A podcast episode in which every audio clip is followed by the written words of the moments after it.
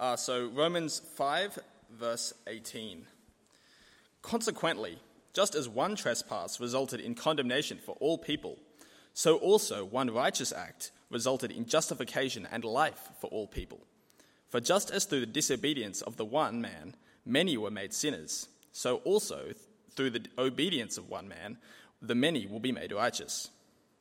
The law was brought in so that the trespass might increase. But where sin increased, grace increased all the more, so that, just as sin reigned in death, so also grace might reign through the righteousness through righteousness to bring eternal life through Jesus Christ our Lord. What shall we say then? Shall we go on sinning so that grace may increase? By no means. We are those who have died to sin. How can we live in it any longer? Or do you not know that all of us who were baptized into Christ Jesus were also baptized into his death? We were therefore buried with him in, through baptism into death, in order that, just as Christ was raised from the dead through the glory of the Father, we too may live a new life. Uh, the second passage is uh, chapter 7, verse 4.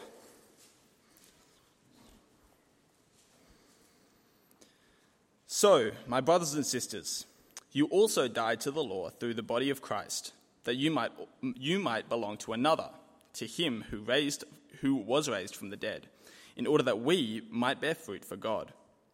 For when we were in the realm of the flesh, the sinful passions aroused by the law were at work in us, so that we bore, the, bore fruit for death.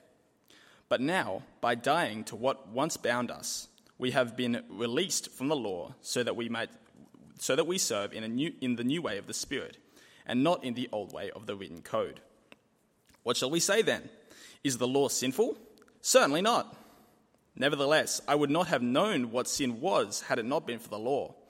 For I would not have known what coveting really was if the law had not said, You shall not covet. But sin, seizing the, seizing the opportunity afforded by the commandment, produced in me every kind of coveting. For apart from the law, sin was dead.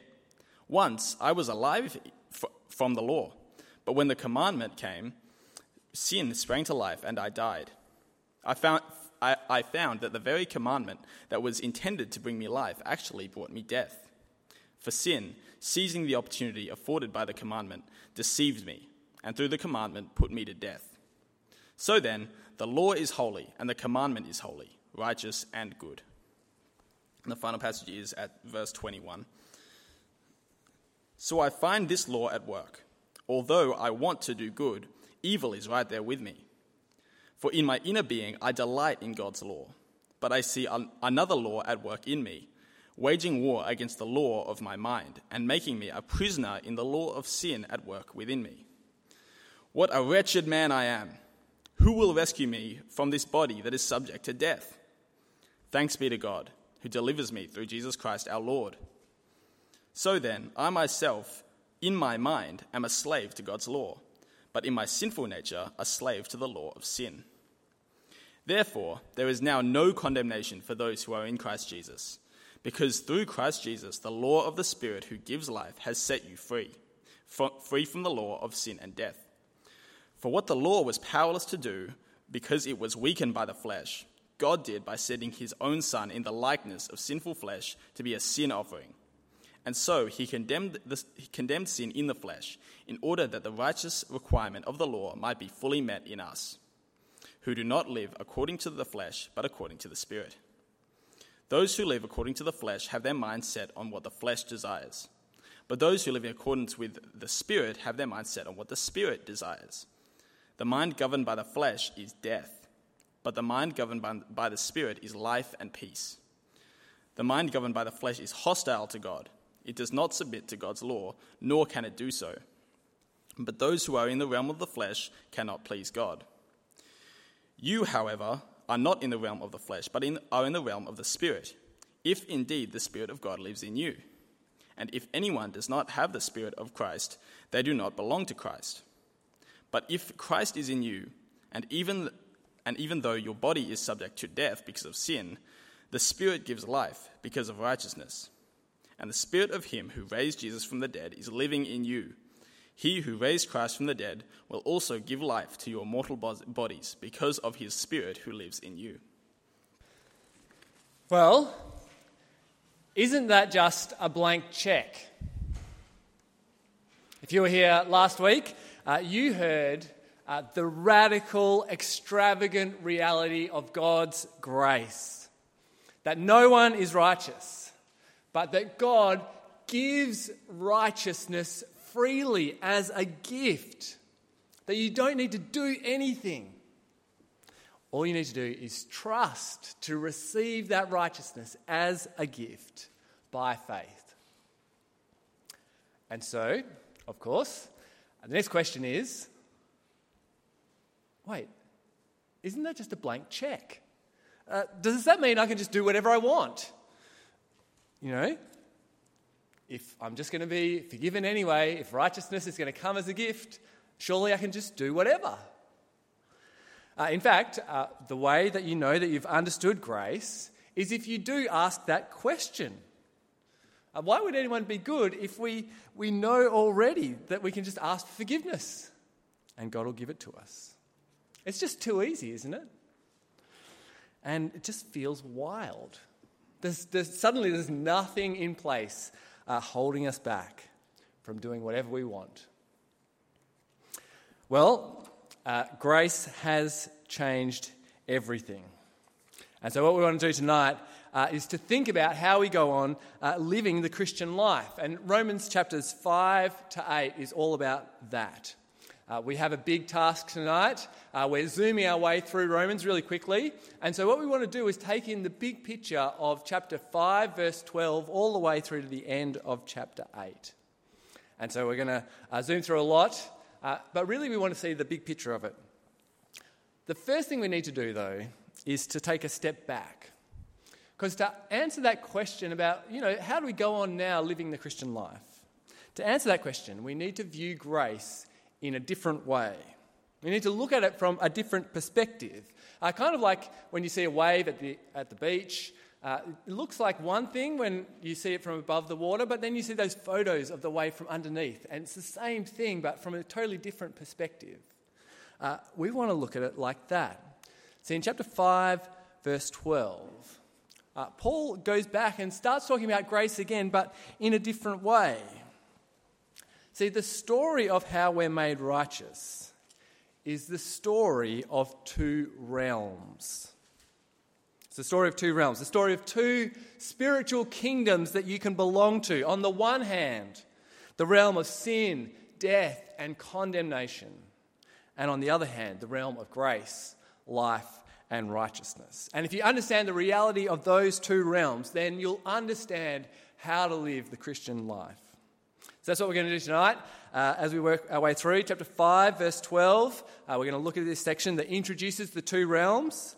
Uh, then we're going to ask three big questions. Three big questions that actually uh, come up. Chapter 6 asks the question Can we go on sinning? Can we go on sinning? Can we just do whatever we want?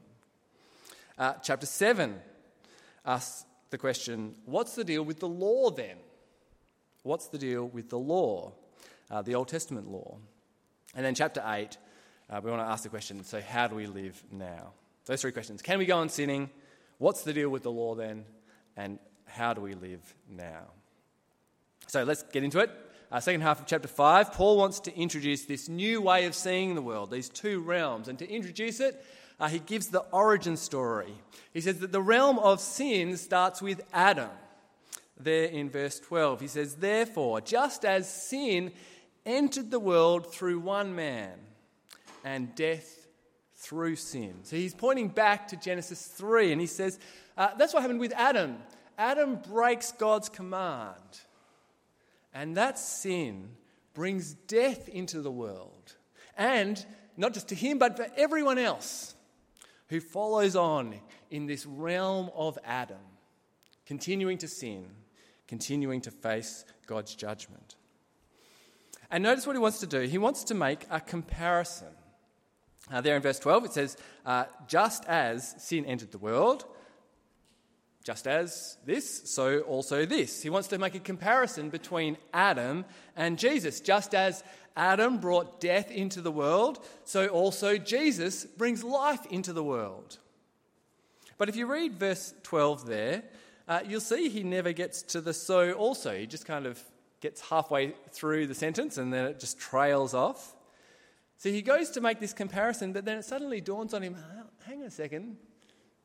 Comparing Adam to Jesus is, is kind of a bad look. It's like comparing a charity to a bikie gang. It's like you do need to make some qualifications before you get there. It's like, well, yeah, it's, it's not that they're violent, it's that they're well organized. And that's the, the, the thing they have in common.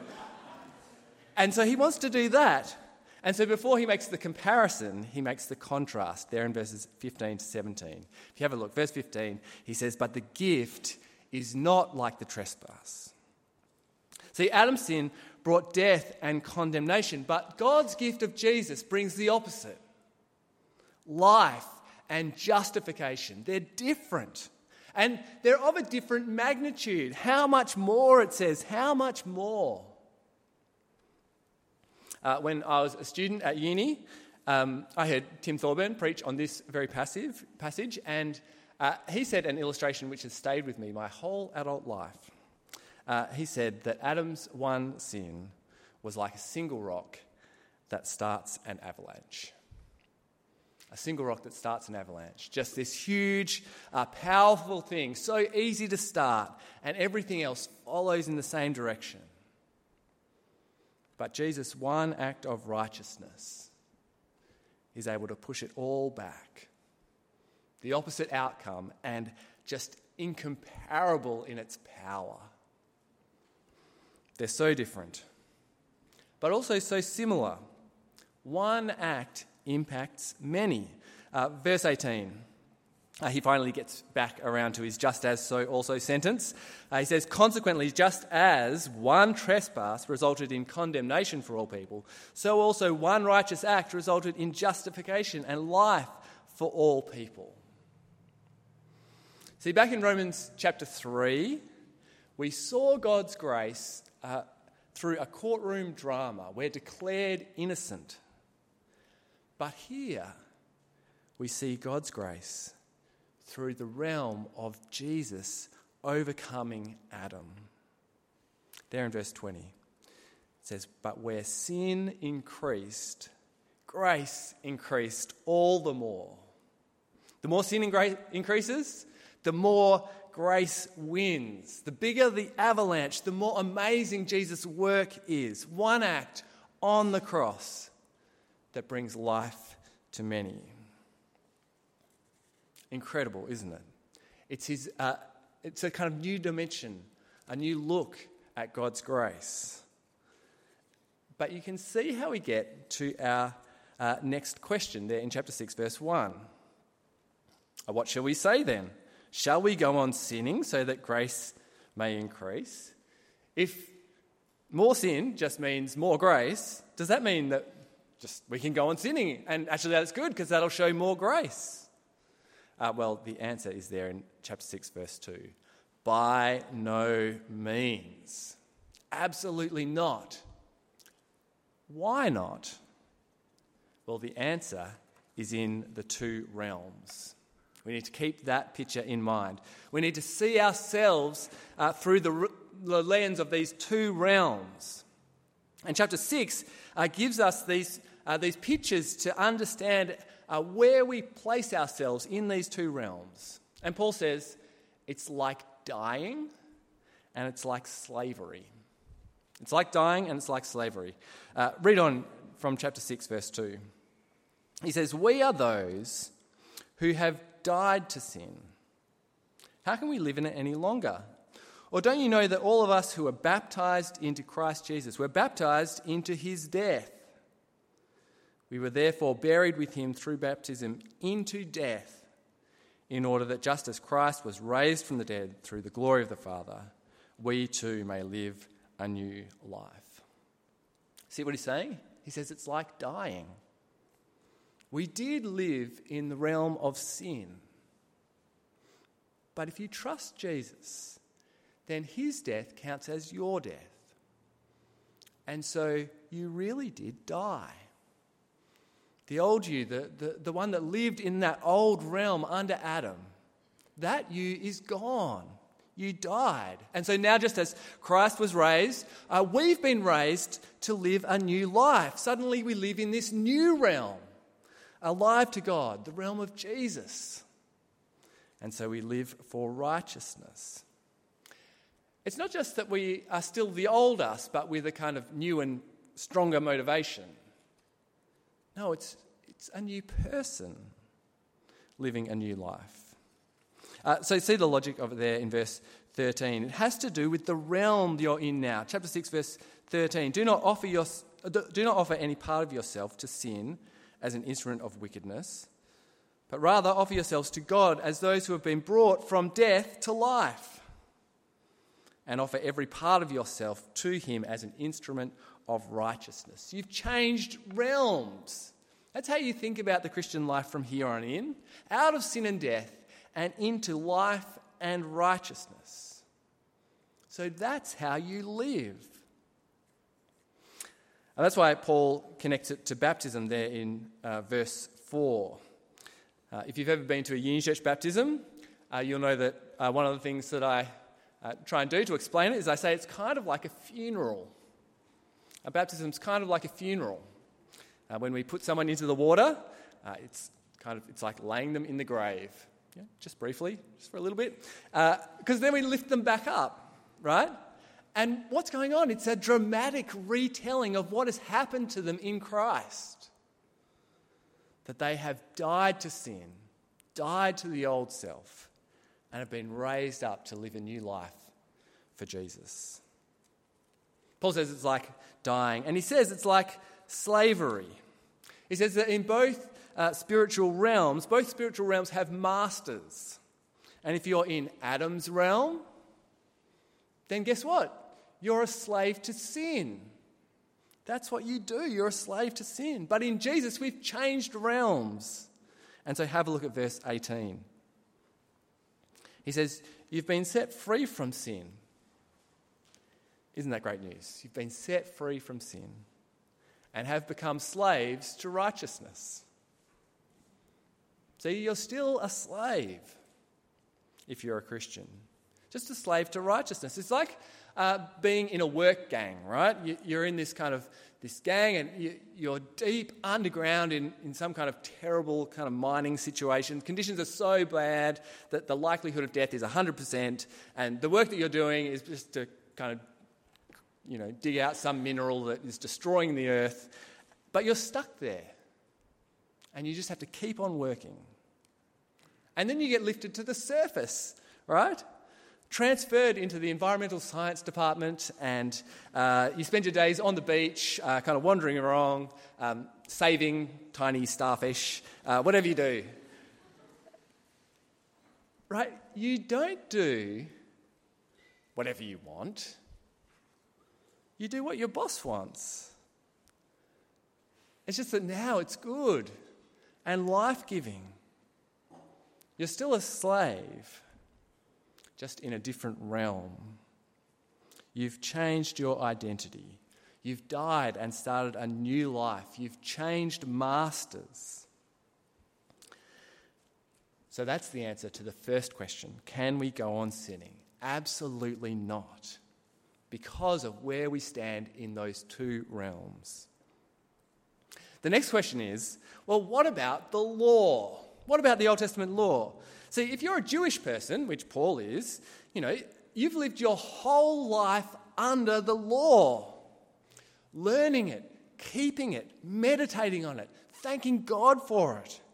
Is all that just out the window now? Uh, now that we're under grace? That's an important question for Jewish people, but it's an important question for us as well. What do we do with the law? How do we think about it? Is it good? Are we meant to keep it in mind? The Ten Commandments, they seem okay. Are, are we chucking that out? What do we do? And so that's where Paul goes next. Uh, you see the question there in chapter 7, verse 7. He says, What shall we say then? Is the law sinful? Is the law sinful? And the answer? Certainly not. Nevertheless. Certainly not. Nevertheless. See, according to Paul, the law does two things. The law does two things it unveils sin and it unleashes sin. It unveils sin because the law points out exactly what sin is. This is sin, this isn't. But it also unleashes sin because as soon as we know what sin is, our sinful hearts want exactly that. He uses the example of coveting.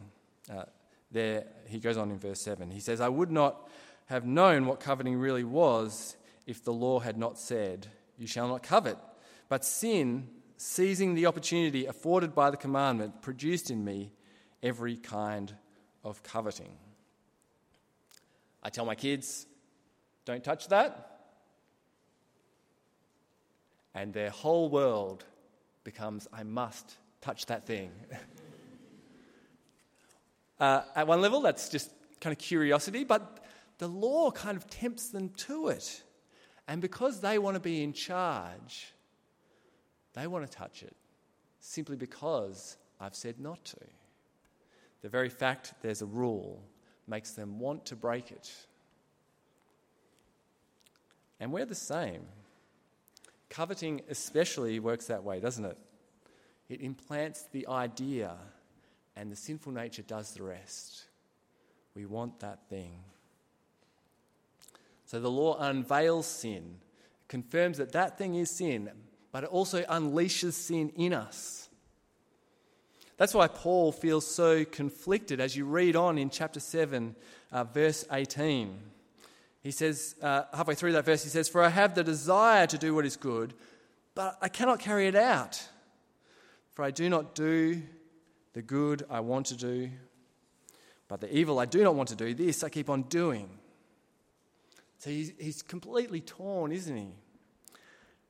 And it sounds exactly like our life, doesn't it? We want to live God's way, but we keep on falling back into sin, even though we don't want to, even though we know that's not us anymore.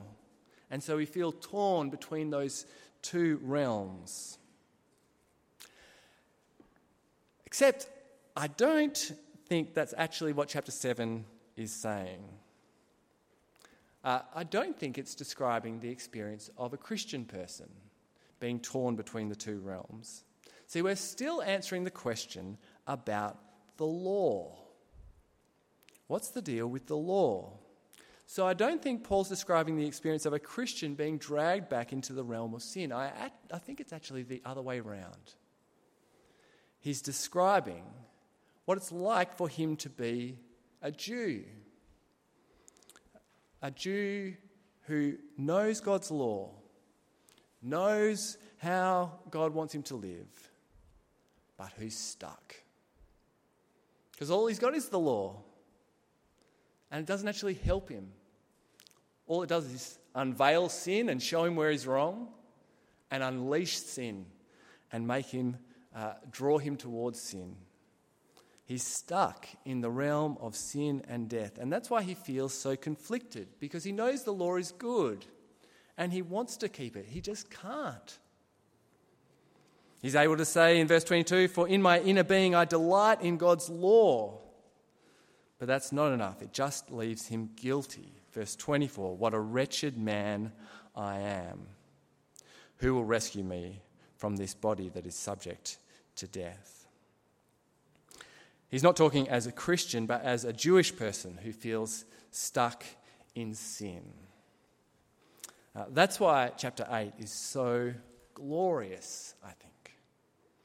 The law doesn't work, but chapter 8, verse 1 therefore, there is now no condemnation for those who are in Christ Jesus. There's no condemnation. Why?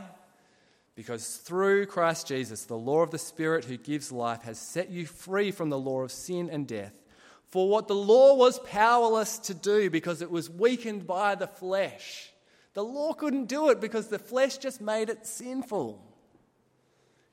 What the law was powerless to do, God did by sending his own Son in the likeness of sinful flesh to be a sin offering. What the law couldn't do, God did. And we're right back to the gift of grace. Jesus' death is the only thing that works to transfer us out of one realm and into another. And the new realm is the realm of the Spirit. The new realm is the realm of the Spirit. And that's the answer to our final question How does God want us to live now? How do we live now? We live by the Spirit. Have a look, chapter 8, uh, verse 9. You, however, are not in the realm of the flesh, but are in the realm of the Spirit, if indeed the Spirit of God lives in you. See, God has put His Spirit inside us, not just to save us, but to transform us, to see ourselves as we really are, as His children, to change us from the inside out. And so, the job of chapter 8 in Romans is to take us through the glorious blessings of life in the Spirit. This is how we live in this new realm. We're led by the Spirit, we keep in step with the Spirit. The Spirit gives us power to live this new life. The Spirit gives us the privilege of calling God our Father. The Spirit gives us the ability to rejoice even in suffering. The Spirit gives us assurance of our eternal hope everything from the Spirit's work. Uh, when I was 16, I went to France on a school language trip. Very fancy. Uh, and we went to the Louvre. Now, the Louvre Art Gallery is just, it's huge, right? 35,000 works on display. And of course, 16 year old me, um, that's very mature, uh, very cultured, and so uh, my friend and I decided that we would run through the entire gallery. Uh, so here's us sprinting through the Louvre, uh, just racing past Venus de Milo, uh, just um, paintings of Vermeer, just rushing past as we kind of round corners. And we come to the Mona Lisa. And we stop. And we look at each other and we just think, man, we are here looking at the Mona Lisa.